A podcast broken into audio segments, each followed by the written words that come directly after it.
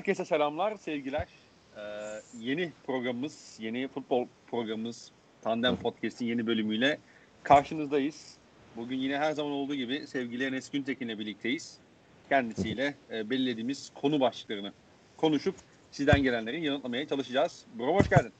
Hoş buldum öncelikle. Bir programın hani önceki programdan kalma bir konseptimizi bir hani izah edelim istiyorsan. Şöyle ki e, belli başlı bir gündem maddelerini biz maç bir hafta öncesinden ya da ekstra o hafta içerisinde gelişirse Twitter'dan belirtiyoruz. Bu konseptler üzerine yaklaşık 10 dakikalık bir periyot yaklaşık maksimum 8 8 e, tane konu üzerinden 1,5 saatlik bir program yapmayı düşünüyoruz. Daha ilerisinde de inecektir. Kimi zaman programlarımıza konuk almayı hatta şu anda e, anlaştığımız bazı konuklarımız da mevcut. Yani küçük bir program şeyi yapalım hani bu konsept ne olacak? Önceki çünkü kesinlikle böyle değildi. Hı hı. Öyle diyerek başlayabiliriz. Ee, istersen direkt maçlarımızla başlayabiliriz diye düşünüyorum hı hı. ben. Ee, ilk maçımız Alanya Spor Başakşehir maçı. Alanya Spor net bir galibiyet aldı. Ee, ve 3-0'la geçti Başakşehir'i.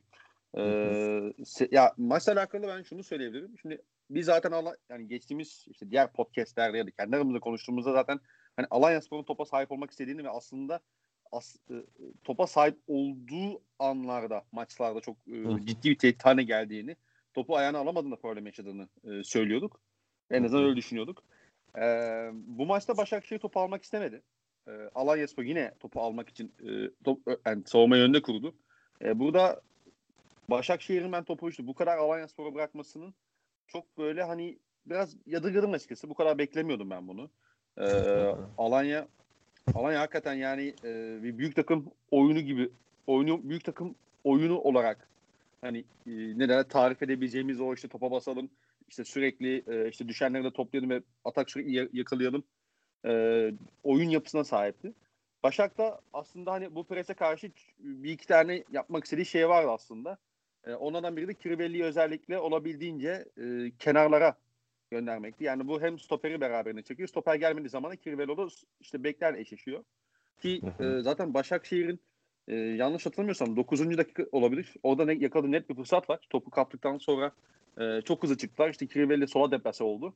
E, onun boşalttığı alana Deniz e, geldi. Deniz e, orada servis yaptı ve hani İrfan net bir fırsatı e, kaçırmıştı. Ama onun dışında hani Başakşehir'in bu planı çok işlemediğini gördük. Ee, nitekim mesela Alanya Spor'un attığı ilk golü e, bakacak olursak da mesela e, Kiribelli işte out dışında sağ taç çizgisine doğru gidiyor.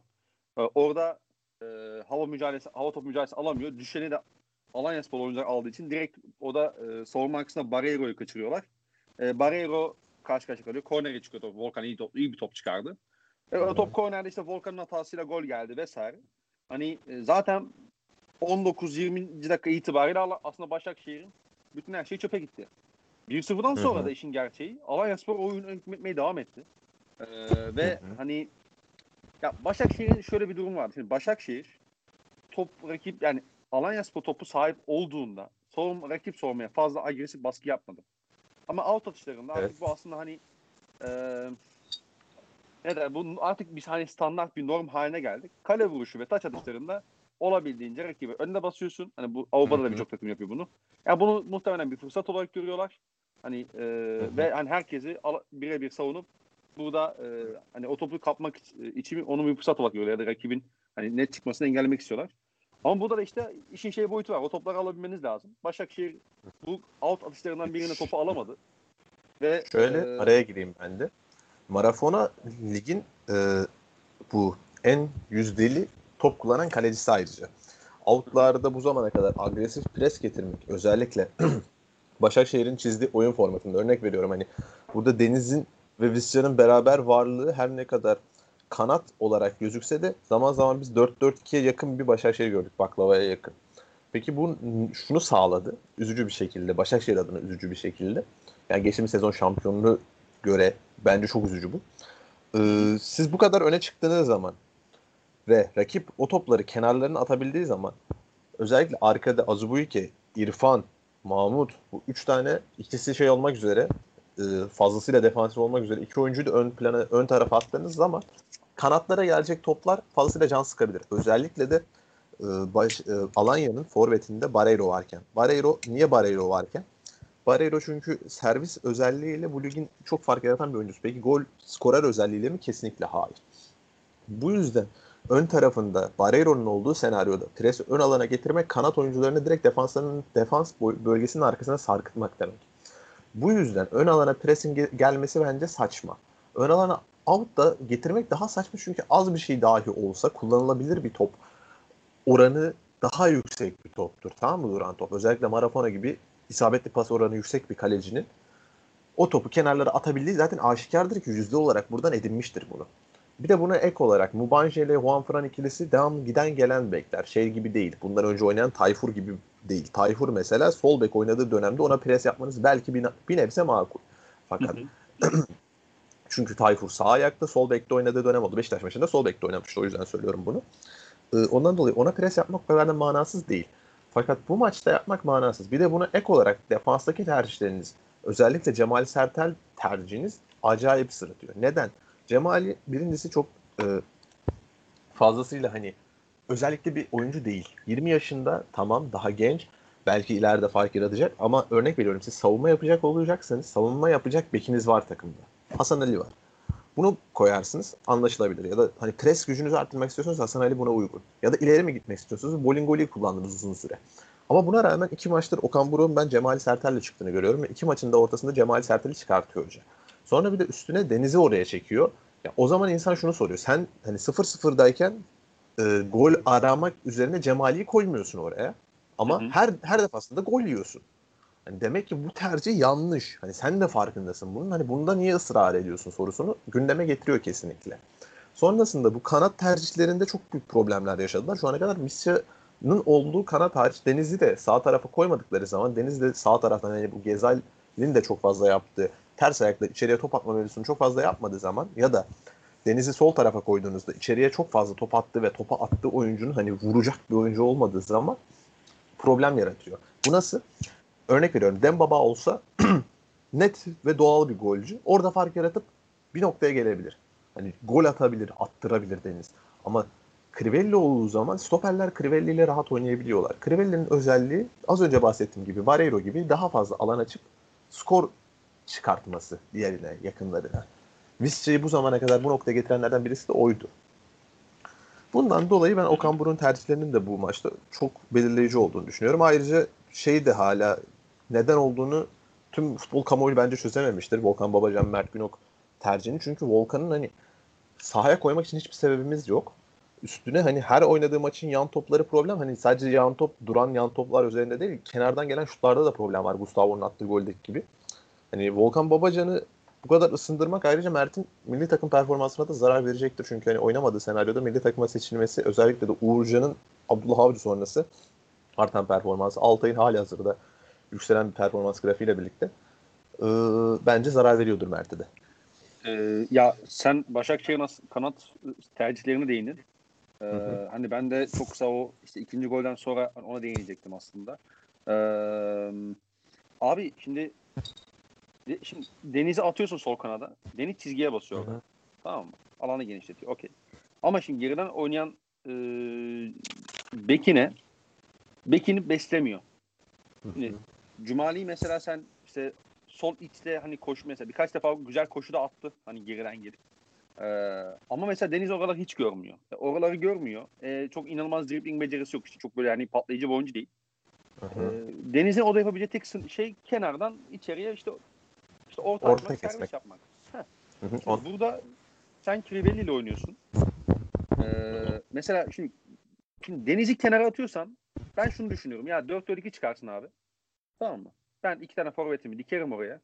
E, Dembaba, Crivelli yaparım işte at yani işte Başakşehir özelinde söylüyorum en azından. Dembaba, Crivelli yaparım. E, kenar ortada etkili olurum. İşte arkada Visca var. Ben bir şekilde oradan e, tabeli üretebilirim dersin. Hava toplarını işte hani Alanya Spor'un topa sahip olmak istediğinden bahsettik. İşte ben iki stopere iki tane e, fizikli forvet e, verdiğim zaman ben o hava toplarını alabilirim dersin. İşte bu sayede Alanya Spor'a topu da almış olursun en nihayetinde. E, ama buna hiç olmadı. Yani tek forvet çıkıyorsun. Deniz'i kanat atıyorsun. E, sola atıyorsun daha doğrusu özür diliyorum. Bir de senin bahsettiğin gibi Kirveli alan açan adam. Şimdi Kirveli alan açıyorsa Dolayısıyla oradaki boşluklara işte kanat oyuncularının ya da işte o forvetin arkasındaki üçlünün girmesini istersin. Ama bu da işin şey tarafı var. İşte ters ayaklı oyuncunun aslında o çaprazdan içeri girmesi istersin yani. Direkt gol tehdidi. Hı hı. Mesela sen o opsiyonu da aslında takımın bir anda elinden almış oluyorsun. E, Denizli sola bir içeri sağlayarak. Ya Visca en azından giriyor hani Visca yıllardır orada oynarken hani bize şey aynen. bize o şeyi hissettirmedi de işte diğer taraftan sokmayınca hafiften 4-4-2'yi anımsatıyor demem ondan kaynaklanıyor. Hı hı. Sonrasında da her maç aynı değişiklikleri yaptı. Bir de üstüne hani sonra ilk yarı biter bitmez de oyuna hani şeyle döndü. Cemali'yi çıkartıp Chadli ile döndü. Azubike'yi çıkartıp Gulbrandsen'le döndü. Forvet'i tamamen ikiledi. Tamamen dümdüz bir 4-4-2'ye dönüldü. Yani bunun sonucunda da hani zaten top ayağındayken etkisiz olan bir şey varsa hani Alanya Spor varsa belli başlı bir oranda almanız gereken bir Alanya varsa az bir şey dahi emanet ettiler size ama orta açtırmadılar ama pas isabet oranınızı düşürdüler ve sonrasında da kon kontralarla vurdular. Ee, benim aslında Alanya Spor'la alakalı övmek istediğim bir isim var abi Davidson. Ee, özellikle hani kenarda oynamasına kenarda oynadı işte tabii. Kanat sol kanat oynadı. Abi o bağlantı işlerini inanılmaz iyi yaptı ya. Yani e, zaten hani senle de bunu konuşuyorduk. Sen de zaten hani bunu hem onu hem Barrero'nun çok iyi yaptığını bahsetmiştin. Mesela ikinci golde abi geldi çok çok güzel bir serbest açtı sağ tarafa. Ve ata şekillendiren adam oldu ki oradan sonra zaten işte sağ bek ortaladı, sol bek attı. Ee, yani öyle gollerin hastasıyız tabii ki. Liverpool, e, Trent, Andrew Robertson ikilisinin çok sıklıkla yaptığı özellikle bir dönem. Ee, bir de benim Başakşehir'le alakalı yani bu maç özelinde gördüğüm bir durumda şuydu. Ee, abi Başakşehir Fenerbahçe maçının etkisi mi bilmiyorum ama böyle biraz fazla şey geldi bana. Hani böyle agresif? Agresiften kastım şey böyle hani işte inanılmaz sert fauller yapmadılar mesela. Ama e, hani ben ilk yarısını izledim. İkinci çok fazla bakamadım maç. Hani belki ikinci yarı belki değişmiş olabilir ama hakemle diyalogları bana çok sağlıklı gelmedi. Yani sürekli bir şikayet ya, halindeler. Ama bu birazcık da hani geçen sezon şampiyonusun. Bu sezon iki noktada birazcık agresyonun hani genel manada kulübün içerisinde sirayet etmesi normal biraz ya. Ya ama işte ben açıdan, bu takıma onun çok olumlu yani. yansıdığını düşünmüyorum açıkçası. Ya olumlu yansımasından ziyade bu kontrol edilmesi gereken bir şey. Şu an kontrol edilmiyor. Birazcık ben o yüzden hoca eksikliğini, hocanın yönetim eksikliği olduğunu düşünüyorum. Buradan da hafiften e, Galatasaray'a kayabiliriz istersen. Tabii ki. E, Galatasaray aslında çok böyle ağır favori olarak çıktı bir maçta Antalya Spor'a karşı. e, gol atamadı. E, 0-0 sona erdi maç Türk Telekom Arena'da. E, geç o Türk Telekom Arena değil galiba artık. Arena ismini kaldırmışlar mıydı ne yapmışlar neyse. E, ya Antalya'da mesela son işte Hatay'a karşı 6-7 içeride hı hı. ve haliyle hem o skora bakarak hem işte Galatasaray'ın son haftalardaki e, aldığı sonuçlara ve hani oynadığı oyuna bakarak insana doğal olarak bu maçın çok tek taraflı olacağını düşünüyordu. Ama Galatasaray kilidi açamadı. Galatasaray kilidi neden açamadı? Şöyle birincisi e, Galatasaray özelinde de Antalya üzerinde başlayacak olursak ben Galatasaray üzerinde başlamak istiyorum. Galatasaray'ın en büyük en büyük eksiği birincisi kadro dışı bırakılan bir Cagne yani doğal bir forvet. Yani natural 9 diyoruz ya. Orada e, stoperlerin arasında alan kaplasın. Orada stoperleri çeksin, kanat oyuncularına alan açsın gibi. Öncelikle bunun eksikliğini hissettiler. Bu hani Oğulcan'ın kalitesizliğinden ya da Oğulcan'ın az çabaladığından değil. Bu Cagne'nin ya da hani örnek veriyorum sağlıklı bir Falcao kavramı kullanacağım da hani yok öyle bir kavram. Ee, ondan dolayı o hani doğal bir dokuz olması oradaki problem. O yok. Cagne yok. Dolayısıyla orada Oğulcan oynuyor. Oğulcan elinden geleni yaptığına ben kendi adıma eminim. Ee, ama gel gelelim bunun defansı, rakip defansı yorması söz konusu olmuyor. Bir de üstüne Taylan gibi şu ana kadar ligin tek pivotunu acayip iyi oynayan bir isim var elimizde. Ya pivot kelimesini de şöyle açayım ayrıca. Hani sırtı dönük top alan oyuncudan bahsediyoruz. Defans önünde bir tek oyuncu o topu alabiliyorsa acayip değerlidir. Genelde artık o bir oyuncuyla markaj oynuyorlar. Adam adama markaj veriliyor ve sonunda o adam gerek temastan olsun gerek hani adam geçmekten presinden olsun bıkıyor ve hani oyununa sirayet ediyor. Ya agres agresyonundan saçmalıyor ya pas yüzdesi olarak saçmalıyor, yoruluyor gibi gibi gibi böyle sebepleri var. Ondan dolayı Taylan'ın bu performansı çok değerliydi. Ee, ondan kaynaklı olarak birazcık da hani orta sahadaki rotasyon eksikliğinden dolayı da Taylan'ın yerine Ömer Bayram Donk geldi. Ömer Bayram geçen sezon fark yaratırken Taylan henüz daha o zaman gündem değilken Ömer Bayram oynuyordu o tek pivotu. Ömer Bayram zaten pivota dönmeye meyilli bir oyuncu. Donk zaten hani 8 numara oynayabilecek bir oyuncu değil. Dolayısıyla hani bir dönemin çok eleştirilen Joseph Topalı gibiydiler. Devamlı hani arkadan top alıyorlar. Devamlı geriye geliyorlar. Dolayısıyla Galatasaray'ın 9 numarası Olcan olmasa, Cagne olsa dahi biraz daha geride topla buluşuyor. Az bir şeyde defans iterse rakibi ki itiyor zaten o da. Bir yerden sonra doğal bir itme sergiliyor. Dolayısıyla birazcık daha geriden başlıyor hücumu. Geriden hücum ediyor ya da öne gitmek için daha fazla pas yapması gerekiyor. O şekilde başladı maç. Zaten bence en büyük tercihlerden birisi oydu. Antalya üzerine dönecek olursam da Naldo ya Antalya'nın 6-7 bir maç var bir hafta önce. Sonraki ertesi hafta Galatasaray gibi hani ligin favori takımlarından birine clean sheet yakalıyorlar. Gol yemiyorlar. Bu durum nasıl gerçekleşiyor peki? Bu durumun bir iki tane sebebi var aslına bakarsak. Mert Yılmaz vardı bundan önceki şey maçında. Hatay maçında. Mert Yılmaz'ı kesmiş hoca. Bünyamin'i koymuş oraya. Bünyamin daha oturmuş bir bölgede en azından şu an. Daha defansif özellikleri oturmuş bir oyuncu. Üstüne en en bence kritik hamle Naldo Ersan'dan Naldo Veysel'e dönmesi hocanın. Çünkü Ersan zaten Beşiktaş'ta dahi e, prime döneminde, Şenol Güneşli dönemde, Çin'e gittiği dönemde şey performansıyla gitti. Bu. Takım öndeydi. O geriye koşuyordu. Hamle yapıyordu. O zaman değerliydi. Zaten Ersan'ın çoğu highlight performansına baktığımız zaman bu hani Porto'da geriye doğru koşsun, çizgiden top çıkarsın. Hızıyla fark yarattığını görüyorduk. Biz hani bundan kaynaklı olarak üzerine Mupenza, Akinola, Mame Briam Diouf'un geldiği senaryolarda Ersan zaten o temaslardan bıkan, o temaslarda saçmalama potansiyeli olan bir oyuncu olduğundan dolayı Hatay'dan alt tane yediler. Zaten 6 yerken de 30. dakikada oyundan aldı onları. Ona rağmen bir yeme performansı oldu. Ama bu maç üzerinde diğer bir konu varsa da hani Luindama Donk tercihi olabilir. Luindama'nın hani performansı acayip zayıf. Bu sakatlık sonrasında özellikle de ya doğal olarak bunun da büyük bir etkisi var. Menisküs sakatlıklarından dönmek o kadar kolay değil. Hızlan çok büyük hızlı bir oyuncuyken ayrıca hani fiziksel olarak da büyük bir oyuncuyken bugün geldiği noktada e, zayıflaması ve hızının yavaşlaması itibariyle o kendi özel performanslarını koyamıyor. Ondan dolayı ikisi hem Donk'un hem onun bulunduğu yerler birazcık Galatasaray'ın oyunu sınırladı diyebilirim. Ee, ya benim Antalya Spor'la alakalı aslında sana sormak istediğim soru şu. Ee, Galatasaray oyuna tabii ki çok hükmetti. Çok topa sahip oldu ve onu e, oyun tamamen Galatasaray'ın hani o tırnak içinde kontrol altındaymış gibi geçti ama e, bir kişi eksik oynamaya başlayan e, ve işte 40-45 dakika boyunca senden bir adam eksik olan bir takıma karşı Antalya Spor sanki biraz daha fazla topu almak isteyebilirdi gibi geldi bana. Ee, sanki bu kadar topu Galatasaray'a teslim etmek e, çok böyle hani sağlıklı bir fikirmiş gibi gelmedi bana açık konuşmak gerekirse. Ya bu takımın kalitesiyle alakalı bir durum yoksa hoca tercihi miydi sence? Ya bence bunun iki noktası var. Birincisi e, şöyle ki Antalya Spor topu maçın psikolojik etkileri evet. olmuş olabilir mi? Evet. Ya kesinlikle onun bir etkisi olduğunu düşünüyorum. Buna ek olarak da şey durumu var. Yani Antalya Spor kesinlikle topu reddeden bir takım değil Ersun Yanal döneminde. Zaten Ersun Yanal'ın hiçbir takımı topu reddeden bir takım olmadı bu zamana kadar. Bundan dolayı da zaten zaman zaman ilkel futboluyla eleştirilen bir konumdaydı. Ee, hani ondan önceki Hatay maçında bile hani baktığınız zaman 6 yiyen bir takım %53-%54 oranında topa sahip olmasını beklemezsiniz.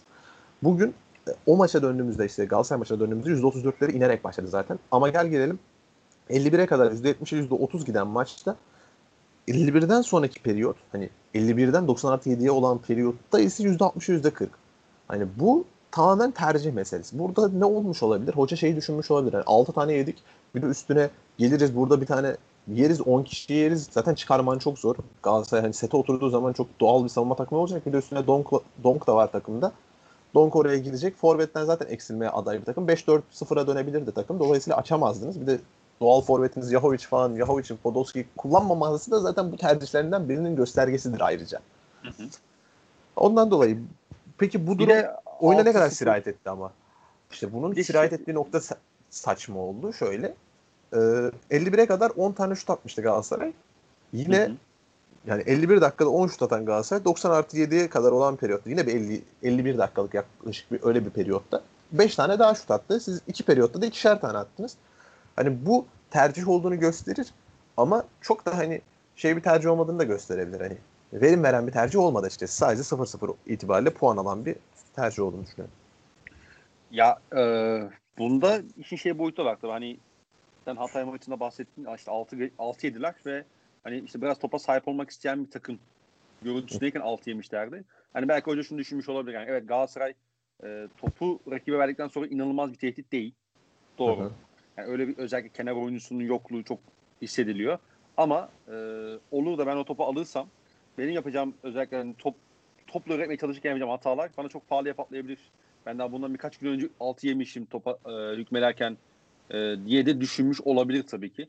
E, hani belki de hani şimdi sonuç olarak hani e, bu noktada ahkam kesecek durumda değilim çünkü hani biraz daha detaylı izlemek lazım tabii bu takım hani yapabilir mi yapamaz mıydı ama bana biraz e zaten er, er, Ersun Hoca da zaten yakın dönem geldi. Ondan dolayı hani birazcık takip etmek lazım o süreci.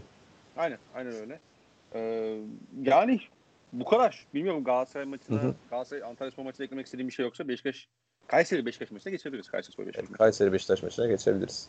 Ee, şimdi Beşiktaş tabii ki çok zorluklar yaşadı, çok sıkıntı yaşadı.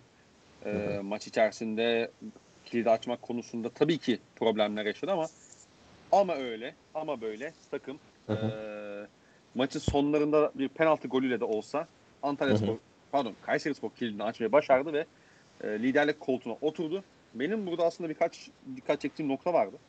Hı hı. Şimdi ya Beşiktaş'ın ben özellikle ilk 30 dakika çok kötü bir oyun oynadığını düşünmüyorum. Ee, Beşiktaş topa sahip olurken aslında birkaç yani belli başlı işleri yapmaya çalıştı. Bunların başında işte hani Atiba'nın da mesela e, işte o back stoper arasında yaptığı bir iki koşu vardı ki hatırlarsın maçın başına pozisyona da girdi öyle enteresan bir şekilde o pozisyonu şut da çekti. Normalde yapmaz biliyorsun. Hı hı. Ee, kaleci Doğan Korner'e çelmişti. Şimdi burada oyunda şöyle bir sıkıntı var. Beşiktaş'ın belki pas yüzdesi çok Beşiktaş'la alakalı sıkıntılardan biri şu bence. Beşiktaş'ın pas yüzdesi belki çok düşük değildi bu maçta. Ama pas kalitesi e, bence e, çok düşüktü. En yüksek pas isabet oranını yakaladığı maç olması lazım Beşiktaş'ın. Ama bu pasların kalitesi çok düşüktü abi. Yani evet. dikkat ettiysen işte tamam pas isabetli olarak kayda geçiyor ama o kadar kötü bir pas geliyor ki bütün sen yakaladığın o boşluğu, yakaladığın o fırsatı hiç değerlendiremiyorsun mesela. Hı hı. Ve dolayısıyla böyle takın böyle kafanan takımlara karşı sizin temel olarak yapmanız gereken şey özellikle en ufak boşluğu bulduğunuzda keskin paslarla, kaliteli paslarla oradaki o boşluğu değerlendirip e, kilidi açmaya yönelik işler yapmak. Beşiktaş'ta bu sıkıntı bugün bayağı e, can sıktı bence. Ee, bunun dışında tabii ki penaltı gol olsa daha rahat bir maç gidebilirdi. Ee, hı hı. Hani Kayseri Spor e, topu Beşiktaş teslim etti işte aslında biraz daha 4 yani tabii ki pozisyona göre de oldu ama işte genelde hani 4-2-3-1, 4-4-2 gibi yani 3 blokla aslında seni savundular. Ee, hı hı. Ve hani olabildiğince geçiş kovaladılar ama çok tehdit edemediklerini gördük. O te- geçiş e, şanslarını hiç iyi kullanamadılar maçın genelinde. Ee, dolayısıyla şey söyleyebiliriz yani işte bu da böyle takımlara karşı işte hani o pas kalitenizin yukarı çıkması lazım. Yüzde çok yüksekti ama kalitede düşüktü. Ee, bunu izleyenler işte. Aynen. Progresif e, paslar ve e, işin şey boyutu var. Şimdi Beşiktaş'ta sen Gezzali oradan aldığın zaman hı hı. Beşiktaş'ın özellikle sağ kanadı tamamen işlemeyen bir hal alıyor abi. Özellikle kadronun geri kalanına baktığımızda. Çünkü hoca e, Larin'le başladı. Ve hı hı. Beşiktaş özellikle oyunu aslında sol kanattan getirerek oynamaya çalıştı. Atiba'nın pozisyonu yine oradan şekillendi. Penaltı pozisyonu oradan şekillendi. Ee, ya zaten hani... şöyle ki hani Beşiktaş sahaya çıkarken de hani örnek veriyorum topu aldığı zaman Larin zaten solda da bunu yapıyordu. Sağa geçtiğinde de bunu yapmaya döndürdük. Ama şöyle bir problem var. Mesela Larin soldayken forvete deplase olduğu zaman Diğer taraftan ceza sahasında yine top atacak oyuncusu vardı. Birincisi zaten Enkudu o ceza sahasında topu atmıyor. Katiyen atmıyor. Atana da vermiyor genelde. Genelde kendi kullanma özelinde ilerliyor. Hani rakibin üstüne gideyim, birazcık daha alan açayım ya da hani bekle eşleşeyim kenardan gelene vereyim gibi bir düşüncesi oluyor genelde. Ondan dolayı topu kendi kullanmaya başladığı zaman diğerlerinin kullanma olasılıkları düştüğü her senaryoda Beşiktaş'ın o ceza sahasında top atma olasılığı Enkudu varken Enkudu oluyor. Özellikle diğer kanatta oyuncusu yoksa. Ee, Enkudu'nun peki bu tercihi neye etkiliyor? Birincisi Ensakala arkadan çok fazla bindiren bir bek değil. Normalde değil. Bugün penaltıda oraya gittiyse de artık sen artık oyunu açman gerektiğinden sıkıştığından gidiyor. Hı hı. Bugünkü asıl tercih bence hani eleştirilmesi gereken nokta ya da şey olması gereken nokta güvenin o Forvet'te tek başına az önce bahsettiğimiz o natural 9 dediğimiz, doğal 9 dediğimiz orada stoperlerle alanı kaplaması mevzusunda eksik hı. Arkadaki sesi biraz kısık. Sonra hallettim hallettim. İşte e, güven orada stoperlerle aradaki alanı hani bozamazsa, stoperi rahatsız edemezse oraya ikinci bir oyuncuyu soktuğun senaryo genelde gerçekleşmiyor. Diyelim ki soktun. Bu sefer de soldan içeriye top atan adamın yok. Sağdan gelen oyuncunun da Rozier ile tüm maç Pedro Henrique beraber oynadı. Tüm maç. O gitti o geldi. O gitti o geldi. Yeterince bozdu. Fauller aldı. Yani Rozier'e kart çıkarttıracak konuma geldi. Rozier kart gördüm hatırlamıyorum. Ama genel manada Maç sonunda böyle- gördü. Maç sonunda gördü.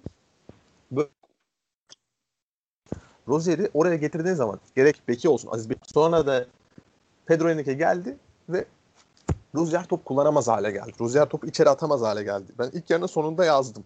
Beşiktaş'ın 12 ortası var. 5 tanesi kornerden, 3 tanesi duran toptan. 8 tane orta. 4'ü ancak akan oyunda gelmiş. Bunların hiçbiri isabetli değil. Dolayısıyla forveti çiftlemen bu noktada sana çok artı yazmıyor. Senin forveti çiftlemen durumunda ne oluyor? Sen birincisi merkezde top çevirip duruyorsun. Merkeze top çeviriyorsun ama içeriye top atacak adam yok. İçeriye bir defa, iki defa top attığın zaman zaten pozisyon üretiyorsun. Ya maçların ilk 30 dakikası okey Beşiktaş çok kötü oynamadı ama ilk 30 dakikadan öncesinde ilk 15 dakikada da set yapan, sette savunma yapan takımlar oyuna çok kolay ısınmıyorlar. Isınamazlardı zaten. Oynadıkça oyun içerisinde ısınırsın. Dolayısıyla ilk 15 dakika set savunması yapan takımlar için çok da fazla şey değil. Hatta her zaman söylenir bu set savunması yapan takımlar. İlk 15 dakikayı bir atlatalım denir. Fiziksel olarak çünkü daha tempolu, daha şey gelecek bir takım var karşında.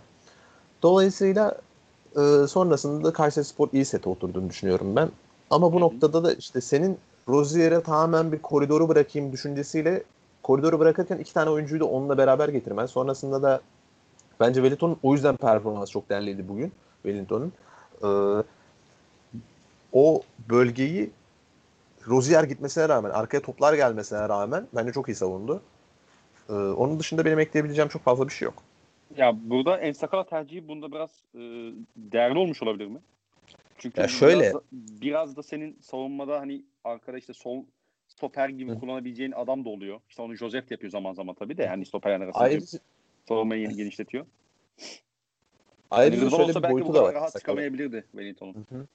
Yani şöyle bir boyut var. İkisinin kattığı artı eksi şu olurdu. Rıdvan oraya daha çok fazla giderdi. Ama ne olurdu? Enkudu o topu vermedikten sonra bence Rıdvan bozulurdu. Ben genel manada artık e, Enkudu'nun kullanılış metodunun arkasındaki oyuncunun çok gelmediği senaryolar olduğunu düşünmeye başladım. Hı hı. Çünkü La- Larin geldi, Larin içeri gittiği zaman arkasındaki Rıdvan çok değerli hale geliyor. Ama Hı hı. aynı şey Enkudu Rıdvan ilişkisinde çok geçerli değil. Çünkü Enkudu soluna bastığı zaman da vermiyor topu. Hani arkasından gelen hani mesela Rıdvan'ın aldığı toplarda ne oluyor? Enkudu geçiyor. Hani rakibi alıyor karşısına. Yapıyor, yemiyor. Sol, solda hemen kullanamazsa rakip hani oturuyor geriden gelmiş orada o zaman Rıdvan'a veriyor. O zaman zaten set oturmuş oluyorsun. Rıdvan hani ha- orta kalitesi ne kadar kuvvetli olursa olsun, ne kadar güçlü olursa olsun rahatsız bir orta geliyor. Yani çok da kullanılabilir bir orta gelmiyor. Ondan dolayı ben genel manada Enkudu ile beraber oynarken Rıdvan'ın zaten sahada olmasının çok da artı yazacağını düşünmüyorum. Yani bir şey olmaz. Fark yaratmaz yani. En sakalın en azından defansif performansı gibi bir artıdan bahsetmemiz mümkün olabiliyor. Ki yani En Sakala da hiç hücum edemeyen bir bek değil. Penaltıyı da aldı zaten. Ya bu sezon ilk defa gösterdi bence bunu. Bu arada. Geçen, sez, geçen sezon ama işte ceza sahasında en çok isabetli orta orta atan maç Bu başına se- sol zaten bu sezon özelini dememin sebebi bu. Çünkü Hı hı. geçen sezon bunu yapıyordu. Ama bu sezon işte bunu şu ana kadar gösterememişti ama bugün Ona alan açan var. Junior Fernandez açıyordu ona alan. Junior Fernandez devamlı kendi top kullanan bir oyuncu değil. ya öyle ama Larin'le de oynadı Ensakala. Ya onda da zaten forvet bu sefer direkt orta bekliyorsun ki. Orada Yani çizgiye kadar inmesini beklemiyorsun işte. Junior Fernandez de sol ayaklı, sol tarafta sağ ayaklı ve onu besleyen bir kanat yapısından bahsediyoruz. Beşiktaş'ta öyle bir kanat yapısı yok zaten. Diğer kanatta var. Hı hı. Diğer kanatta Gezel Rozier ilişkisinde var. Rozier diyorsun ki o kadar ne kadar güzel geliyor, ne kadar destekliyor. Bugün gelemedi. Niye? Yok çünkü önünde sol ayaklı oyuncu. Olduktan sonra yine geldi. Aydın Aziz geldikten sonra yine geldi oyuna. Ee, ya Beşiktaş özelinde bence birkaç nokta şu.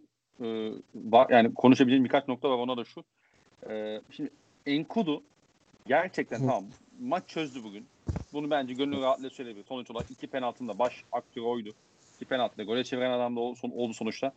Ama top Enkudu'ya geldiğinde özellikle bugün Kayseri Spor çok net ikili üçlü sıkıştırmalar getirdi. Çünkü bu Enkudu'dan işte aman çok korkuyoruz da işte çöz, bu bizim işte başımıza bela oldu dediklerini değil.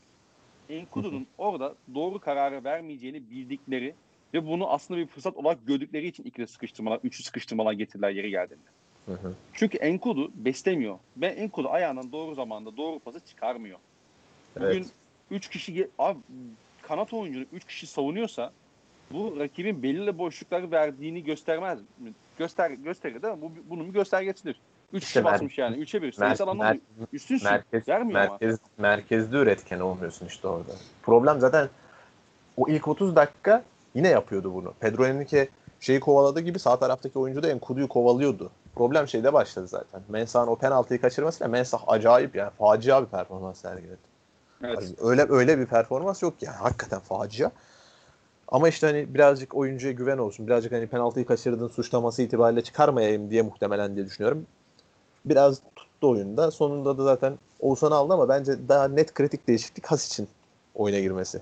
Çünkü Rozier o dakikadan sonra ısı haritası daha öne çıktı mesela.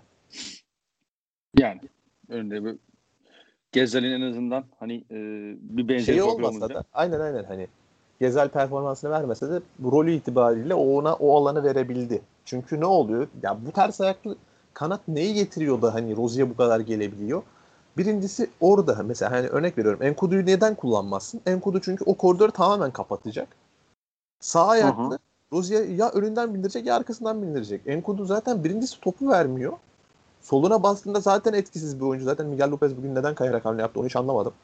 Soluna kaydığı zaman hani zaten yetersiz ve etkisiz bir oyuncu. Dolayısıyla oradan arkasından getirmek mantıklı değil, önünden getirmek mantıklı değil. Ben Rozier'i kullanmak istiyorsam koymam bunu. Bunu zaten yıllar yıllar öncesinde, yıllar yıllar dedim 3-4 yıl geçti. Sanemen de özelinde yapmadı mesela Guardiola. İkisi de ikisi de solak diye vermedi ikisine de koridoru. Her zaman önüne sağ ayaklı oyuncu koyuyordu. Sterling koyuyordu hep. Sane evet. oynadığı zaman sağ tarafta oynuyordu. Orada da Bernardo acayip bir form yakaladı derken gitti. Çok az forma giydi. O yüzden ayrıldı zaten. İşte hani Enkudu'yu bu şekilde kullanıyorsun. Dolayısıyla önüne hiç adam koymamayı tercih etti hatta Sergen Hoca. Hani orada şey yapmadın mesela. Gidip de şunu koyayım deyip o koridoru paylaşmadı mesela Beşiktaş. Orada Larin'i içeriye attın ve o koridoru tamamen bıraktın Rozier'e. Yani muhtemelen kafada şu vardı. Rozier orta keser. Biz de hani sekenleri de toplarız.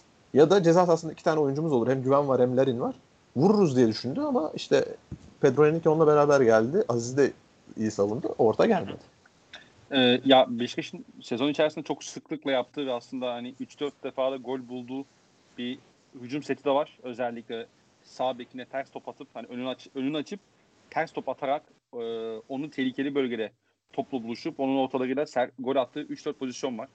Evet, ee, evet. işte hani, Necip'in özellikle başrol oynadığı pozisyonlarda bunlar genelde.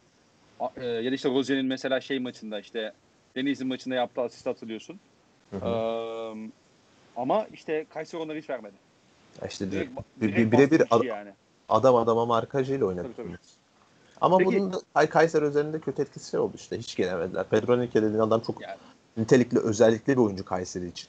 İşte devamlı Rozier ile git, devamlı Rozier ile git. Birincisi Rozier'in bıraktığı alana çok o giremedi. O zaten o alanı en çok o değerlendiriyor. O gidemedi.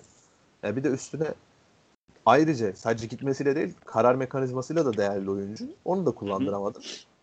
Evet. Yani savundun savundun savundun ama işte işte sıfır sıfıra bağlama niyetin işte de sıfır sıfıra bağlarken kayarak hamle yapmazsın. Oyuncu üzerinde konuşuyorum. Kayarak hamle yapılmaz.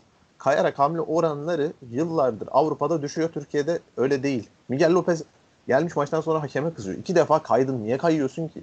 Kullanacak adam belli. Özellikle ilkinde kullanacak adam çok kötü adam. Sol ayağı yok o adamın. Tahtı o adamın sol ayağı. Mesela Aynen. Do- Doğan mesela gitmiş çalışmış Mensah nereye penaltı atıyor diye.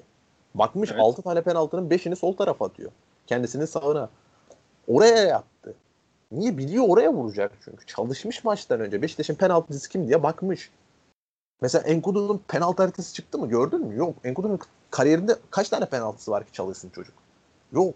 Bilmiyor da zaten o dakikada kim atacak. Beşiktaş'tan 3 tane penaltıcı saydısan Enkudu demeyecekti çocuk. Bilmiyor. Aynen bilse öyle. zaten or- bilse oraya yatacaktı mesela. Ama işte Miguel Lopez dediğin adam 35 yaşında. Birazcık onu futbol itibariyle yaşı terk etmeye başladı. Zaten iki sezon önce acayip agresif, acayip şey bir bekti yani. Hani birebir adam markajları falan çok kuvvetliydi. Yaşı gitgide şey olunca yatmak birazcık da kolayına geliyor insanın. Erkenden hücumu bitirmek, erkenden çıkmak manalarına geliyor. Ondan kaynaklı bu yola gittiğini düşünüyorum ben artık yaş itibariyle. Verimli mi değil. Umarım değiştirir diyeyim. Ya o 35 ee, yaşındaki adamın da şeyini değiştirmesini beklemek birazcık zor ama. Neyse. Yani Şimdi Beşiktaş kısmında ben sadece şunu söylemek istiyorum ve daha sonra geçelim biraz uzattık bu kısmı. Ee, Şimdi Beşiktaş takımı iyi niyetli, çok karakterli bir takım. Ama bu takımın özellikle oyunda kalması için skorda hiçbir zaman geri düşmemesi lazım. Yani evet. bu takım geriye düştüğü her senaryoda maçı kaybeder.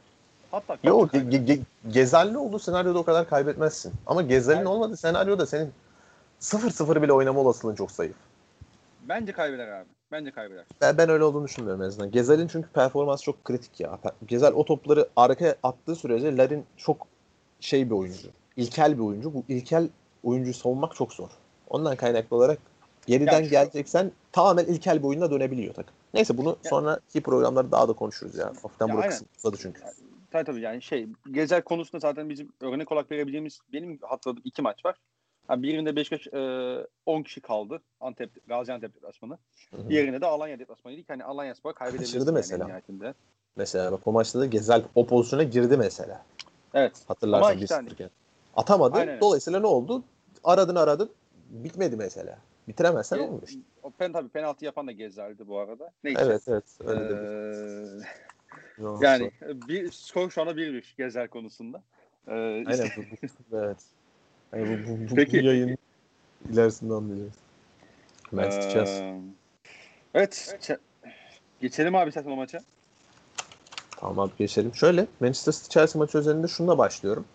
Manchester City'nin öncelikle hafta içi fikstüründe Everton maçı iptal edildi. İki tane koronavirüs vakasına üç tane daha eklendi. Beş koronavirüs vakası gelince Manchester City'den iptal sonrasında öncelikle zaten Premier Lig'de çok mevzusu oldu. Hatta Pep de şey söyledi. Benim için Everton'daki herhangi bir kişinin değil Ancelotti'nin açıklaması çok daha önemlidir dedi. Ancelotti'nin açıklama beklediğini Ancelotti ile özel olarak da konuştuğunda bu maçın ertelenmesinin aslında doğal bir tercih ikisinin de hani üzerinde mukabil hani mutabakata vardığı bir e, konu olduğunu söylemişti. Dolayısıyla zaten bu maç üzerinde oyuncu tercihlerini buradan okumak mümkün olabiliyor. Çünkü Kyle Walker yok. E, sonrasında Gabriel Jesus yok. Hı hı. Sonra Ederson yok. E, sonrasında Ferran yok. Sonra bir tane daha vardı ama şu an net hatırlayamadım. Zannımca Netinak olması lazım. Evet, evet Netinak. Bu 5 oyuncudan mahrum bir Manchester City varken karşıda Chelsea'nin belki de bu sezon itibariyle oyununu en en rahat oynayabileceği bir 11'i vardı diyebiliriz. Ama zaten asıl problemler Chelsea'nin oyunu oynamak istemesiyle başladı. Geçtiğimiz sezonun ikinci yarısında Chelsea Lampard'ın takımı o zamana kadar Lampard'ın hani genel bir belirli bir şablon olduğundan söz ederek konuşurken geçen sezon Chelsea City'ye karşı çok fazla topa dominant olduğu bir sezonun hemen ertesinde topu bırakarak oynamış. Geride savunmuş. Pulisic'i maçın yıldızı yapmıştı. Bu maç ise evet. Yine baktığın zaman benzer bir şey görebiliyorsun ön hat. Werner, Pulisic, Ziyech görebiliyorsun. Arkada asıl problem arkada başladı bugün. Hı hı. Biz bu zaman o maç Jorginho Kante'yi görürken bu maç Kante, Mount, Kovacic'i gördük bu orta saha yapısı daha yumuşak bir orta saha yapısı. Jorginho tüm kusuruyla şeyiyle daha savunmacı bir oyuncu. Bu maç üzerinde bir de üstüne Manchester City'nin elinde Jesus'un yok. Üstüne Ferran yok. Direkt forvet özellikle oyuncun yok. Agüero'yu da kenara koydu. Bir baktığın zaman Manchester City'nin 4 savunma oyuncusu var. Cancelo, e, Stones, Diaz, Zinchenko. E, geri kalan altısı orta saha oyuncusu da hani öyle böyle orta saha oyuncuları değil yani. Rodri bir kenara koyuyorum. Rodri'nin dışındaki ekip İlkay. Sonrasında önünde De Bruyne, Bernardo, Raheem Sterling, Foden. E, baba ne kaldı zaten geriye? Bu adamlara sen bu adamlar topun gerisine geçip hızlı oynamaya başladıkları zaman senin o iki tane kule, stoper, kule stoperin mesela yalan oldu. Dün maç biz bunu gördük. Geçtiğimiz sezonki maça nazaran bu maç e, şöyle söylemek gerekiyor. Manchester City geçtiğimiz sezon topu alırken bu sezon almadı. Hı hı. Geçtiğimiz sezon topu alan takım bu sezon almadı mesela. Bu, bu maç ne oldu? Gittiler %46 ile oynadılar topla. Hafif geride karşıladılar. Chelsea'nin o arkasında yapmasını istedikleri pozisyonlara izin verdiler. Ve sonucunda da takım doğal bir reaksiyon verdi. Gitti ön tarafta oynamaya, hızlı oynamaya başladı. Kevin De Bruyne sahte 9 oynadı bu maç. Raheem Sterling içeri kat etti. Foden içeri kat etti devamlı içeride takım gördük biz. Foden tercihi birazcık eleştirilebilir artık. Hani neden bu kadar oturdu çocuk kenarda şeklinde. Onun dışında muntazam bir performansı var. Ya e, katılıyorum. Katılıyorum. E, ki yani De Bruyne'nin sahte 9 oynamasıyla alakalı benim eklemek istediğim çok, çok ufak bir şey var. Ee, Hı hı. ya 2018 Dünya Kupası'nı hatırlıyorsundur abi. Hı hı. Ee, abi Brezilya maçında bir sahte 9 oynadı. Yani sen Tabii, sahte tabii. 9 De Bruyne deyince aklıma direkt o, o maç geliyor benim. Hani Ara ara geçişi- oynatıyor. Seviyor Evet, o- evet. o mevkiye adam atmayı. Evet. Geçiş oynayan takımda özellikle boşluk bulan takımda saat 9 Kevin De Bruyne'i o- izlemek herhalde futbol sahasında görebileceğiniz en büyük keyiflerden biri diye düşünüyorum. Tabii tabii. Şu an birazcık hani farazi konuşmamın sebebi net hatırlamamam bir şeyi. istatistiği bu arada. Manchester City 2-1 yenildiği Chelsea maçında %65 ile oynamış topla. Bugün %46 ile oynadı. Bugün %46 ile oynadı. O gün o üretemeyen takımda bugün ya skoru çok bambaşka. erken almış olmasının da etkisi olmuş olabilir ama 34'te 3-0 oldu sonuçta. ama işte baktığınız zaman o oyunun orasına gelirken, rakip yarı sahasına gelirken De Bruyne o iki stoperi de mesela haşet etti. Geçtiğimiz sezon böyle değildi. Geçtiğimiz sezon yine forvetsiz oynadı şey. Manchester City. Hı hı. O gün Mahrez, Sterling, Bernardo vardı. Yine forveti yoktu. Net forveti yoktu. Ama o gün ne oldu? Sen topu tamamen emanet edebildin City'ye. Çünkü senin topu almak gibi bir derdin yoktu. Chelsea zaten son dönemde bayağı reaksiyonsuz da kalıyor sahada. Hani bundan bağımsız. Bir de Zinchenko tercihi burada birazcık belirleyici oldu. Çünkü normal bir back performansı vermiyor Zinchenko oynadığı zaman. O false back dediğimiz o içeri kat ettiği zaman bir anda kanat oyuncusunu Sahte bek. oradan kanat oyuncusunu oradan aldığın zaman o yani rakip kanat oyuncusuna örnek veriyorum. Ziyech'i oradan aldığın zaman oraya hızlı bir şekilde kuşatmaya başlayan bir oyuncu atabiliyorsun. Foden mesela ortanın ortasından gelip bekiyle eşleşip gidiyor. Ya da tam tersi senaryolardan bahsediyorum. Mesela Foden'ın asisti ortada. De Bruyne'nin asisti ortada. Sonra De Bruyne'nin golde Sterling'e attığı bir top var ortada. Sonrasında kendi gol yapıyor. Bu kadar öne Hı hı. çıktığın zaman, bu kadar şey olduğun zaman bir de hani bunun proaktif reaktif kısmına girmeyeceğim. Reaksiyonsuz olduğun zaman ön tarafta rahatsız edemediğin zaman ve topu aldığın zaman problem oluyor. Manchester City zaten bu sezon en büyük problemi sezonun başında bu şekilde yaşadı. Birincisi forvetleri yoktu, topu alıyordu. Sonrasında bir de üstüne ön tarafta bitiremiyordu. Dolayısıyla bitiremezsen bir şekilde yiyorsun. Bu oyunun kuralı bu. Elbet yiyorsun. Bunlar şey değil bu. Atamazsan yersin. Tipinde basit bir e, sokak klişesi değil bu. İstatistikte de var bu. Sen atamazsın, atamazsın. Ya top bu sefer diğerine şey olarak yazıyor. Birincisi psikolojik olarak momentumunu yazıyor. Diyor ki rakip oyuncu biz diyor iyi gidiyoruz diyor. Elbet şans geliyor zaten. Çünkü sen o kadar çok pas yaparken elbet hata yapıyorsun. Bir şekilde değerlendirebilirsin. Gidebiliyor senin kalene. Gidemese dahi 0-0 bile bitse. Örnek veriyorum tüm maç atamadı. Hı hı. Atamadın. 0-0'da zaten Manchester City gibi bir rakibin karşısında etkili bir sonuçtur. Ama ne oldu? Manchester City o kötü giden sonuçların ardında topu bırakıp sonrasında da bir de üstüne e, Ruben Diaz, Stones ikilisinin tam manasıyla savunmanın ortasına göbeğine oturttuktan sonra ortalama bir %58 oranında almaya başladı topu. Eskiden %60-%65'lere çıkan her maç bunu yakalayan City bu, bu sezon %55'lere, %56'lara inmeye başladıktan sonra daha hızlı bir futbol oynamaya başladı. Bir de üstüne Bernardo biz seninle çok konuştuk. Bernardo ne zaman dahil olacak bu ekibe falan. Bernardo'nun da dahil olduğu, Foden'ın da artık bence dahil olması gerektiği bir senaryodan sonra daha hızlı bir City'den söz edebiliriz ama gel gelelim oyunun her zaman bu şekilde oynanmaz. Bir tane forvetiniz her zaman ihtiyacınız var. Bugün zaten Sergio Aguero döndü, kenardaydı. Gabriel Jesus da zaten koronadan kaynaklı olarak bir buçuk haftadır yok. O da on, o da bir dahaki maç şeyine gelecek. Manchester United maçıyla bir tık daha anlayabileceğiz hafta içerisindeki kupa maçını. Ee, diyelim ve istersen bu maçı da bitirelim. Hı hı. Ee, önümüzde aslında konuşmayı bekle istediğimiz aslında iki konu var. Bir La Liga'daki şampiyonluk yarışı, iki Serie A'daki aslında Juventus'un genel hali. Hı hı. Ee, şimdi Atletico bugün çok kritik bir galibiyet aldı. Aslında Aynen puan öyle. kaybe- kaybedecekmiş gibi gözüktüğü senaryoda Luis Suarez'e e, sarıldı diyebiliriz herhalde. Yani Ya zaten- yarı- Bu sezonun şampiyonluk adayı olmalarındaki yegane faktör o. Hı hı. Suarez transferi. Barcelona'dan bedavaya aldılar. Bana şunu söyleyebilir misin abi? Şampiyonluğu bu kadar net bir şekilde A noktası yani X takımdan alıp Y takıma verdiği için biraz da söylüyorum aslında bunu. Hani belki X takım Barcelona diye demeyebilirsiniz Değil ama, aynen aynen aynen tamamen öyle. ama ama sen biliyorsun neyi kastettiğimi. Hı hı. Abi Atletico Madrid Luis Suarez neden bu kadar kolay alabildi ya? Ya şöyle bunun 2-3 tane belli başlı sebebi var. Bunun için Barcelona'nın yakın bir 5 yıllık bir geçmişine inmemiz gerekiyor. Bu Luis Enrique sonrasında. Luis Enrique sonrası Barcelona acayip kötü bir haldeydi. Hatırlarsın. Bir Evet. şey maçı oynadılar. Kral Kupası maçı oynadılar Real Madrid'de. Valverde'nin tek Real Madrid mağlubiyeti Zidane'a. Hatırl- hatırladığını düşünüyorum. Zaten hatta ben Şey- bu yok yok Hmm. mağlubiyet dediğim zaman sen direkt onu söylemiştin. Ben net hatırlıyorum bu. Şey, e, şey Kral Kupası mı yoksa şey Süper Kupa mı? Süper Kupa Süper Kupa maçı evet evet doğru. Evet sezon başında. Evet. Asensio'nun çok güzel bir golü vardı diye hatırladım sol ayak içiyle. Yani böyle bir inanılmaz kötü bir giriş yapmışlardı. Daha doğrusu şöyle çok kötü bir giriş yoktu aslında ortada. Olaylar sonradan sapa sardı. Amerika'da oynanan turnuvada geçtiğimiz sezon üretemeyen Bilbao'suyla Valverde'nin Bilbao, Bilbao'suyla Barcelona'sını rezil ettiği, Enrique'nin Barcelona'sını rezil ettiği bir takım varken ortada bir anda üretkenlik problemleri çeken Suarez, Neymar'lı Messi'li takım üretkenlik problemi çekiyordu Enrique'nin son döneminde. Hani bu üçlü nasıl üretkenlik problemi çekebilirdi? Evet üretkenlik problemi çekiyordu. Sonrasında Neymar'ın o Amerika turnuvasında bir anda ana aktör olduğu senaryoda oyun acayip değişti. Her şey değişti. Böyle devamlı hani o ana aktör rolüne acayip girmişti Neymar. Ama işte hani bu durum zaten çok konuşuluyordu. Dolayısıyla teklif geldi Neymar'a. Neymar da o ana aktör olmanın şeyini fark etti zaten gitti.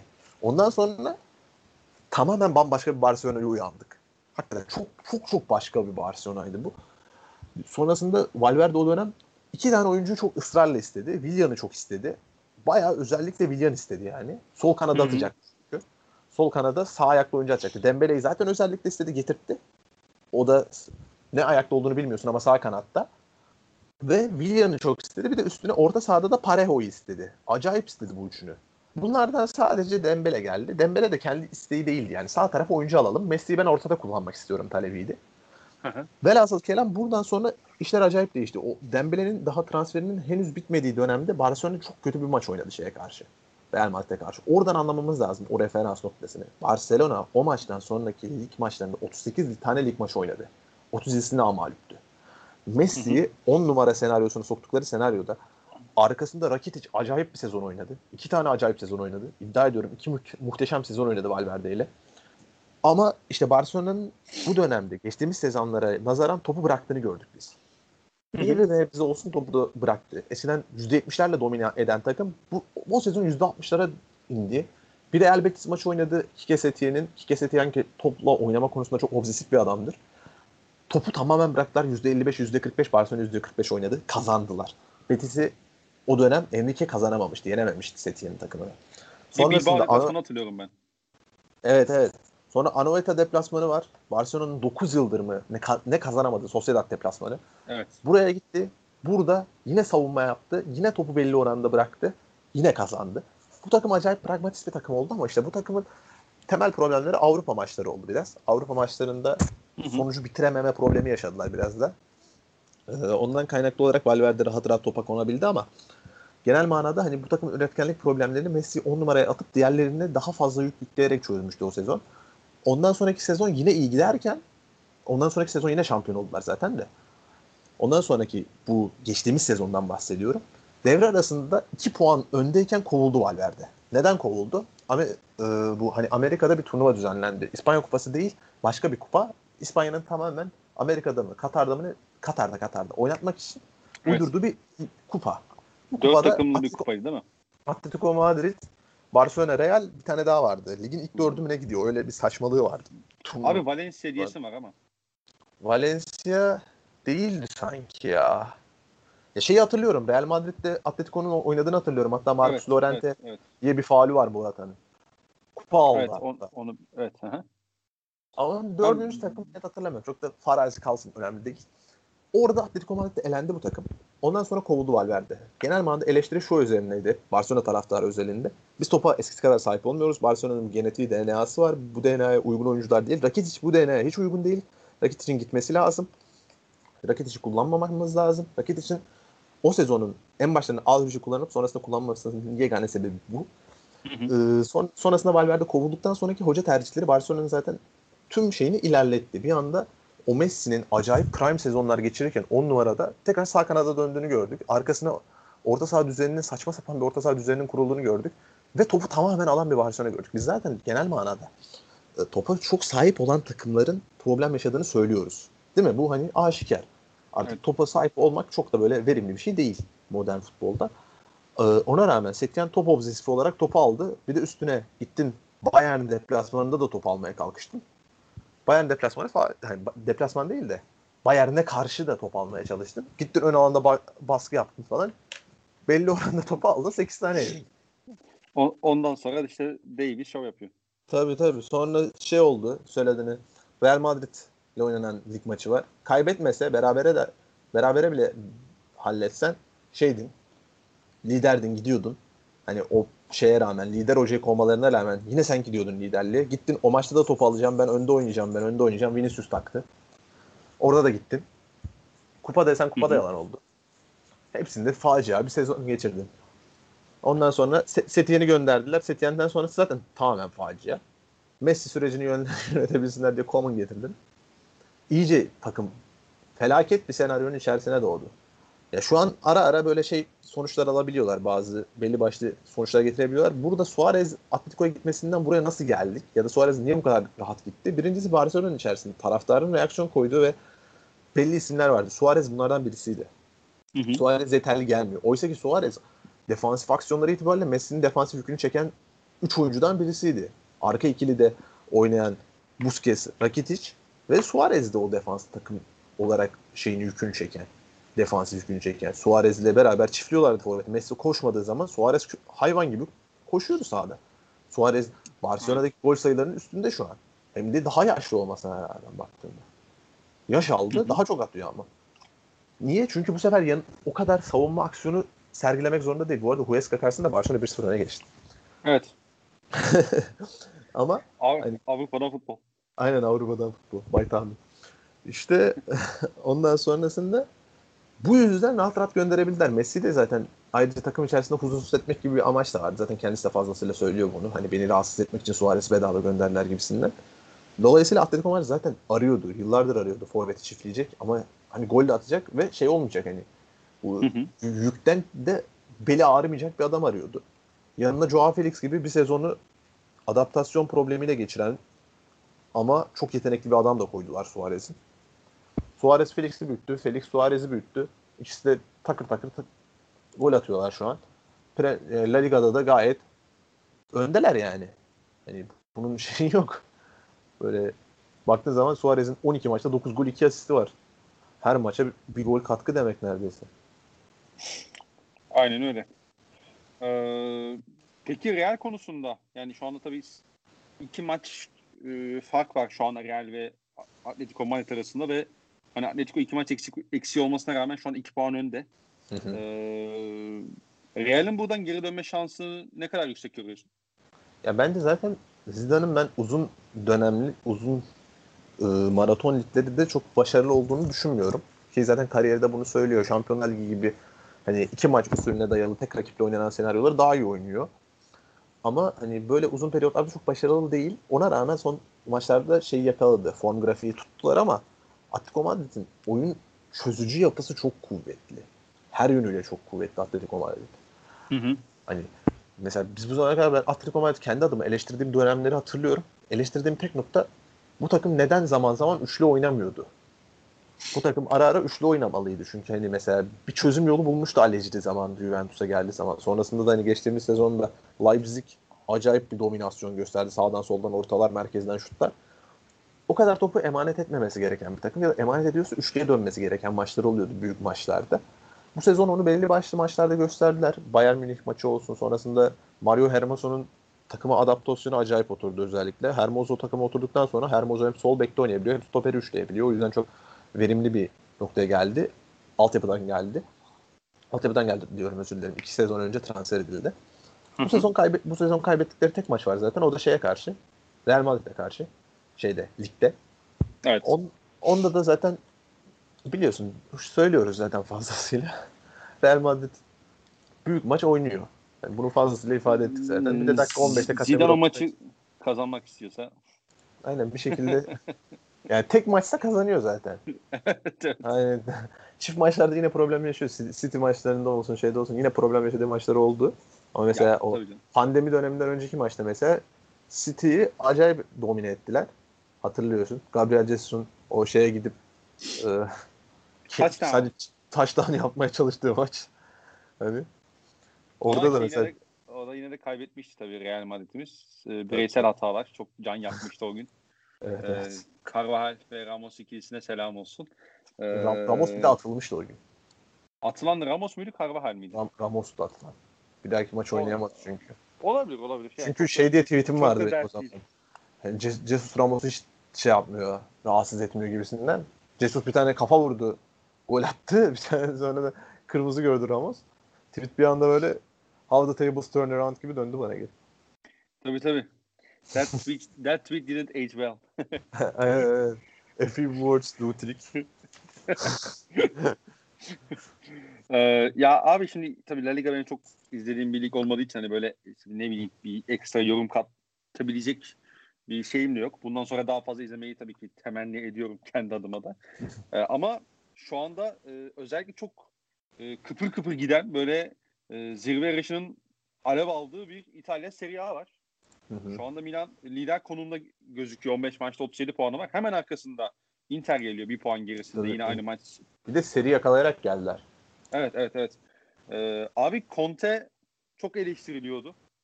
Ee, Hı Ki aslında hani belli başlı eleştirilerine ben çok net hani altının dolu olduğunu Haklı düşünüyorum. sebepleri var evet. Aynen. Ama ama öyle ama böyle şu anda Milan'la birlikte o zirveyi paylaşıyorlar. Ee, yani kısaca Inter Milan arasında şu Hı hı. anda e, bir adım önde gördüğün takım hangisi? Yani benim için Inter. Hı hı. Benim için Inter daha ön planda. Ama Milan'ın da şu ana kadar 15 maçtır yenilmiyor.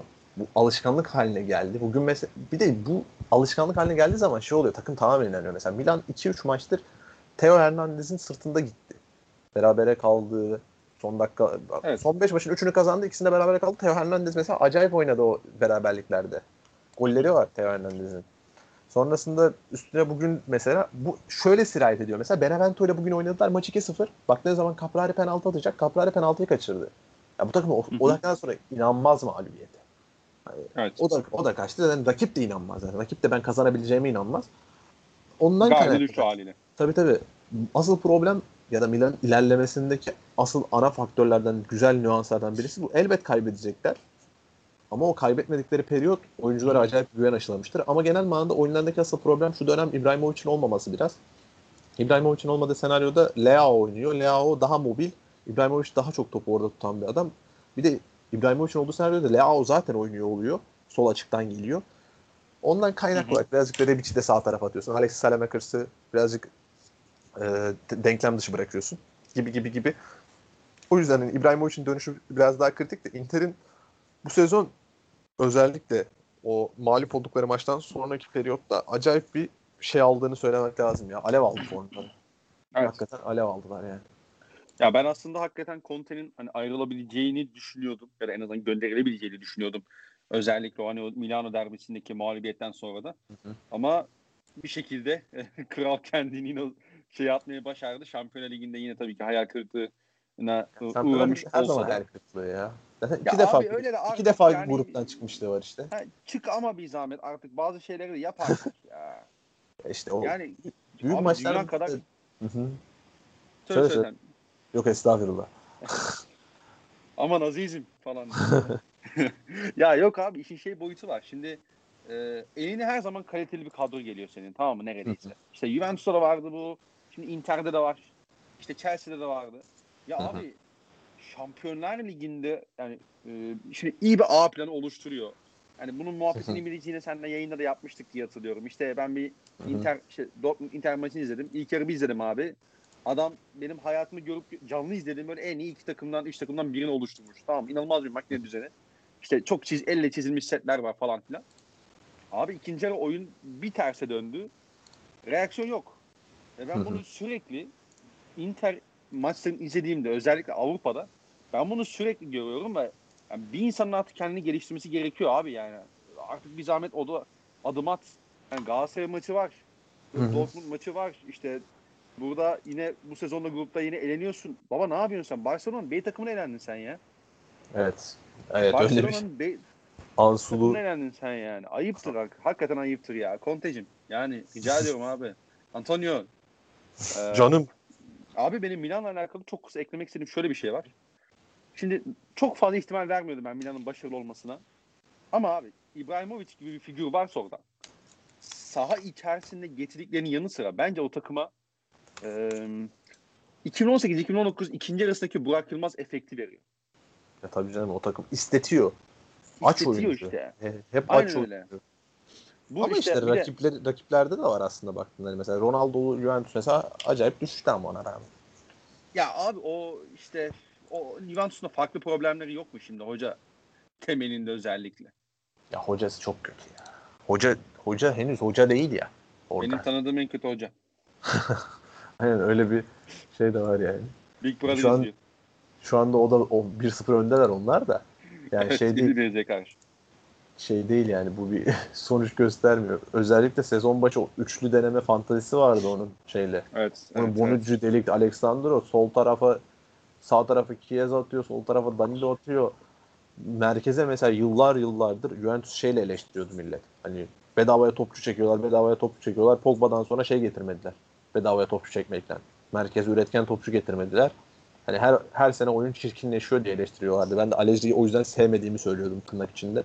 Oysa ki Alejri gayet bu takıma verim alacak oyunu oynatıyormuş. Hatta yani bir Bernardeşki kullanışı vardı yani Alejri'nin. Evet. hayran kalmak elde değil.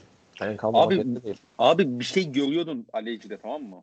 Tabii tabii. Adam mesela Matuidi'yi farklı kullanıyordu işte e, Bernardeschi sağ kanat gibi gözüküp aslında orada bir hani asimetrik yapı oluşturup işte 4-3-1-2 gibi bir sisteme dönüyorlardı vesaire yapıyordu bir şeyler. Hı hı. Üçlü oynayacağın zaman da üçlü oynaması gereken adamlar da üçlü oynuyordu savunmada. Tabii tabii. Yani bu şekilde yapmıyordu. Benim, Evet, benim, Burada abi, bayağı abi, fark benim bu konuyla alakalı düşüncem şu. Yani sen ne düşünüyorsun bilmiyorum. Ama muhtemelen Pirlo ya ben zaten şampiyon olurum ligde kafasıyla başladı sezona. Hı hı.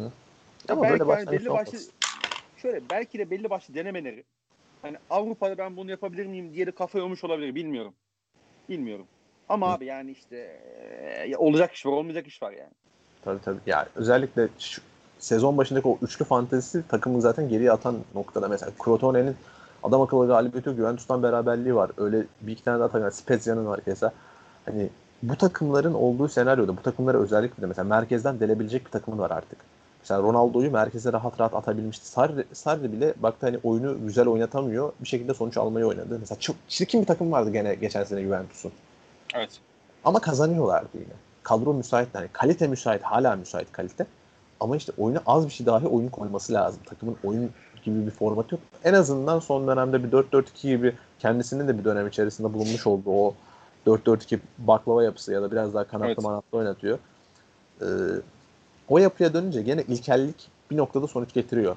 Ama Biz bunu gel- hep söylemiştik zaten. Tabii tabii ilkellik elbet sonuç getirir ama elinde yani şey döneminde değiliz. Allegri döneminde değiliz. Allegri'nin elinde orta sahada üretken hiç oyuncu yoktu.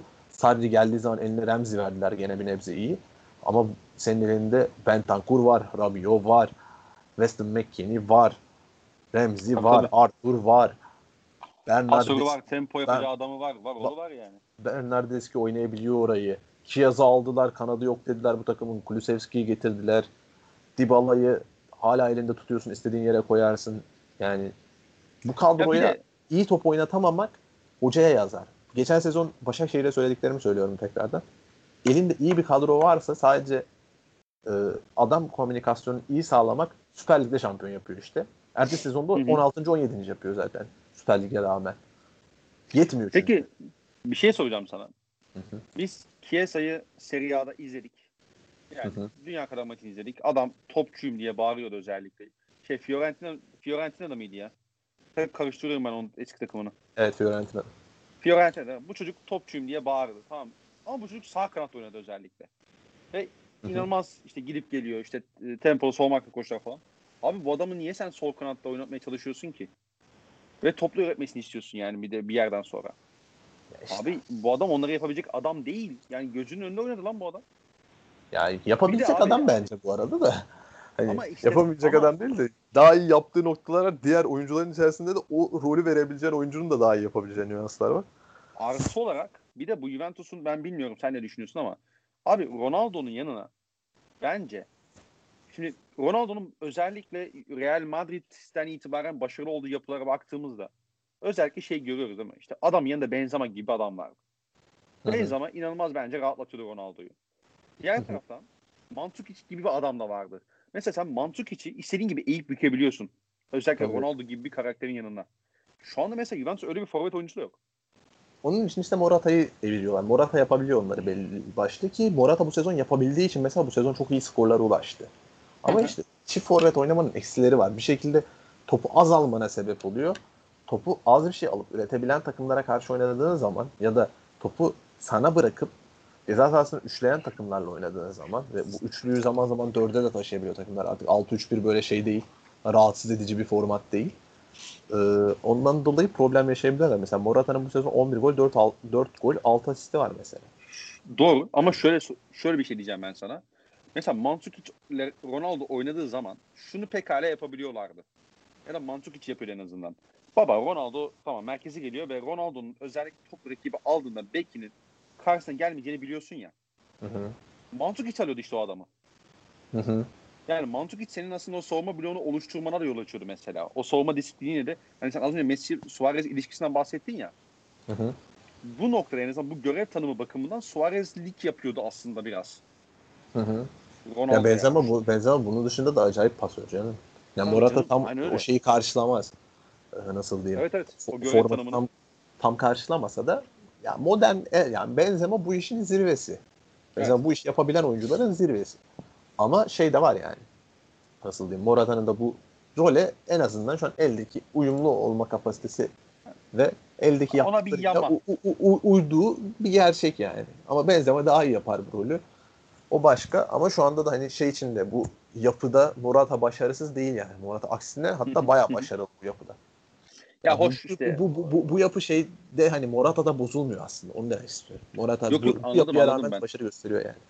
Aha, yok e, anladım zaten hani olay işte Morato'da bitiyor tarzı bir hani beyanda Hı-hı. bulunmak da istemiyorum ama e, hani şu örnek vermek için yani Ronaldo'yu maksimize etmek için aslında biraz da söylemiş. Yani o hem yeri geldiğinde işte Mandzukic gibi o e, tırnak içinde o kirli işler yapacak hem de Benzema gibi Ronaldo'nun yanına koyduğunda işte Ronaldo'nun skorerliğini daha da ön plana çıkaracak bir adam e, daha değerli yapıyor bence Ronaldo'yu.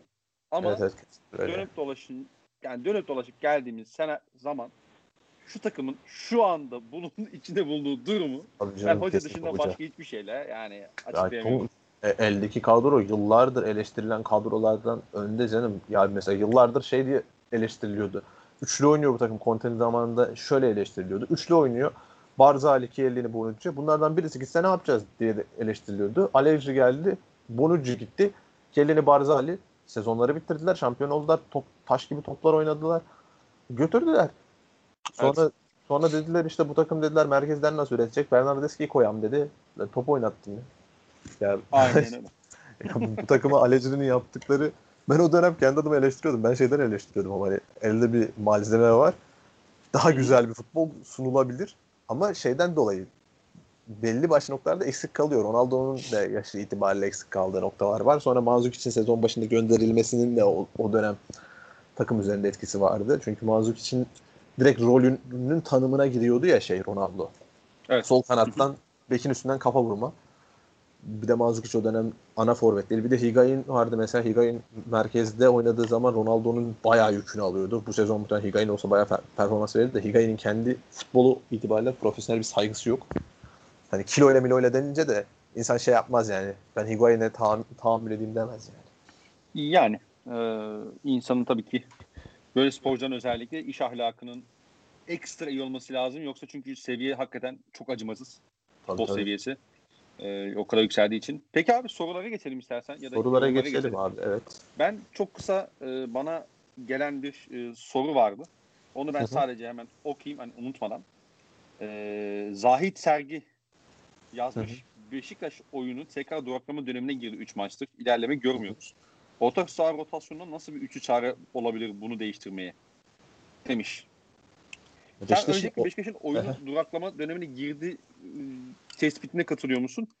Şöyle ee, bu kadronun oyununun maksimize olduğuna katılıyorum ben. Hani oyun bundan öte gitmez gidemez zaten. Eklemeyle gider anca.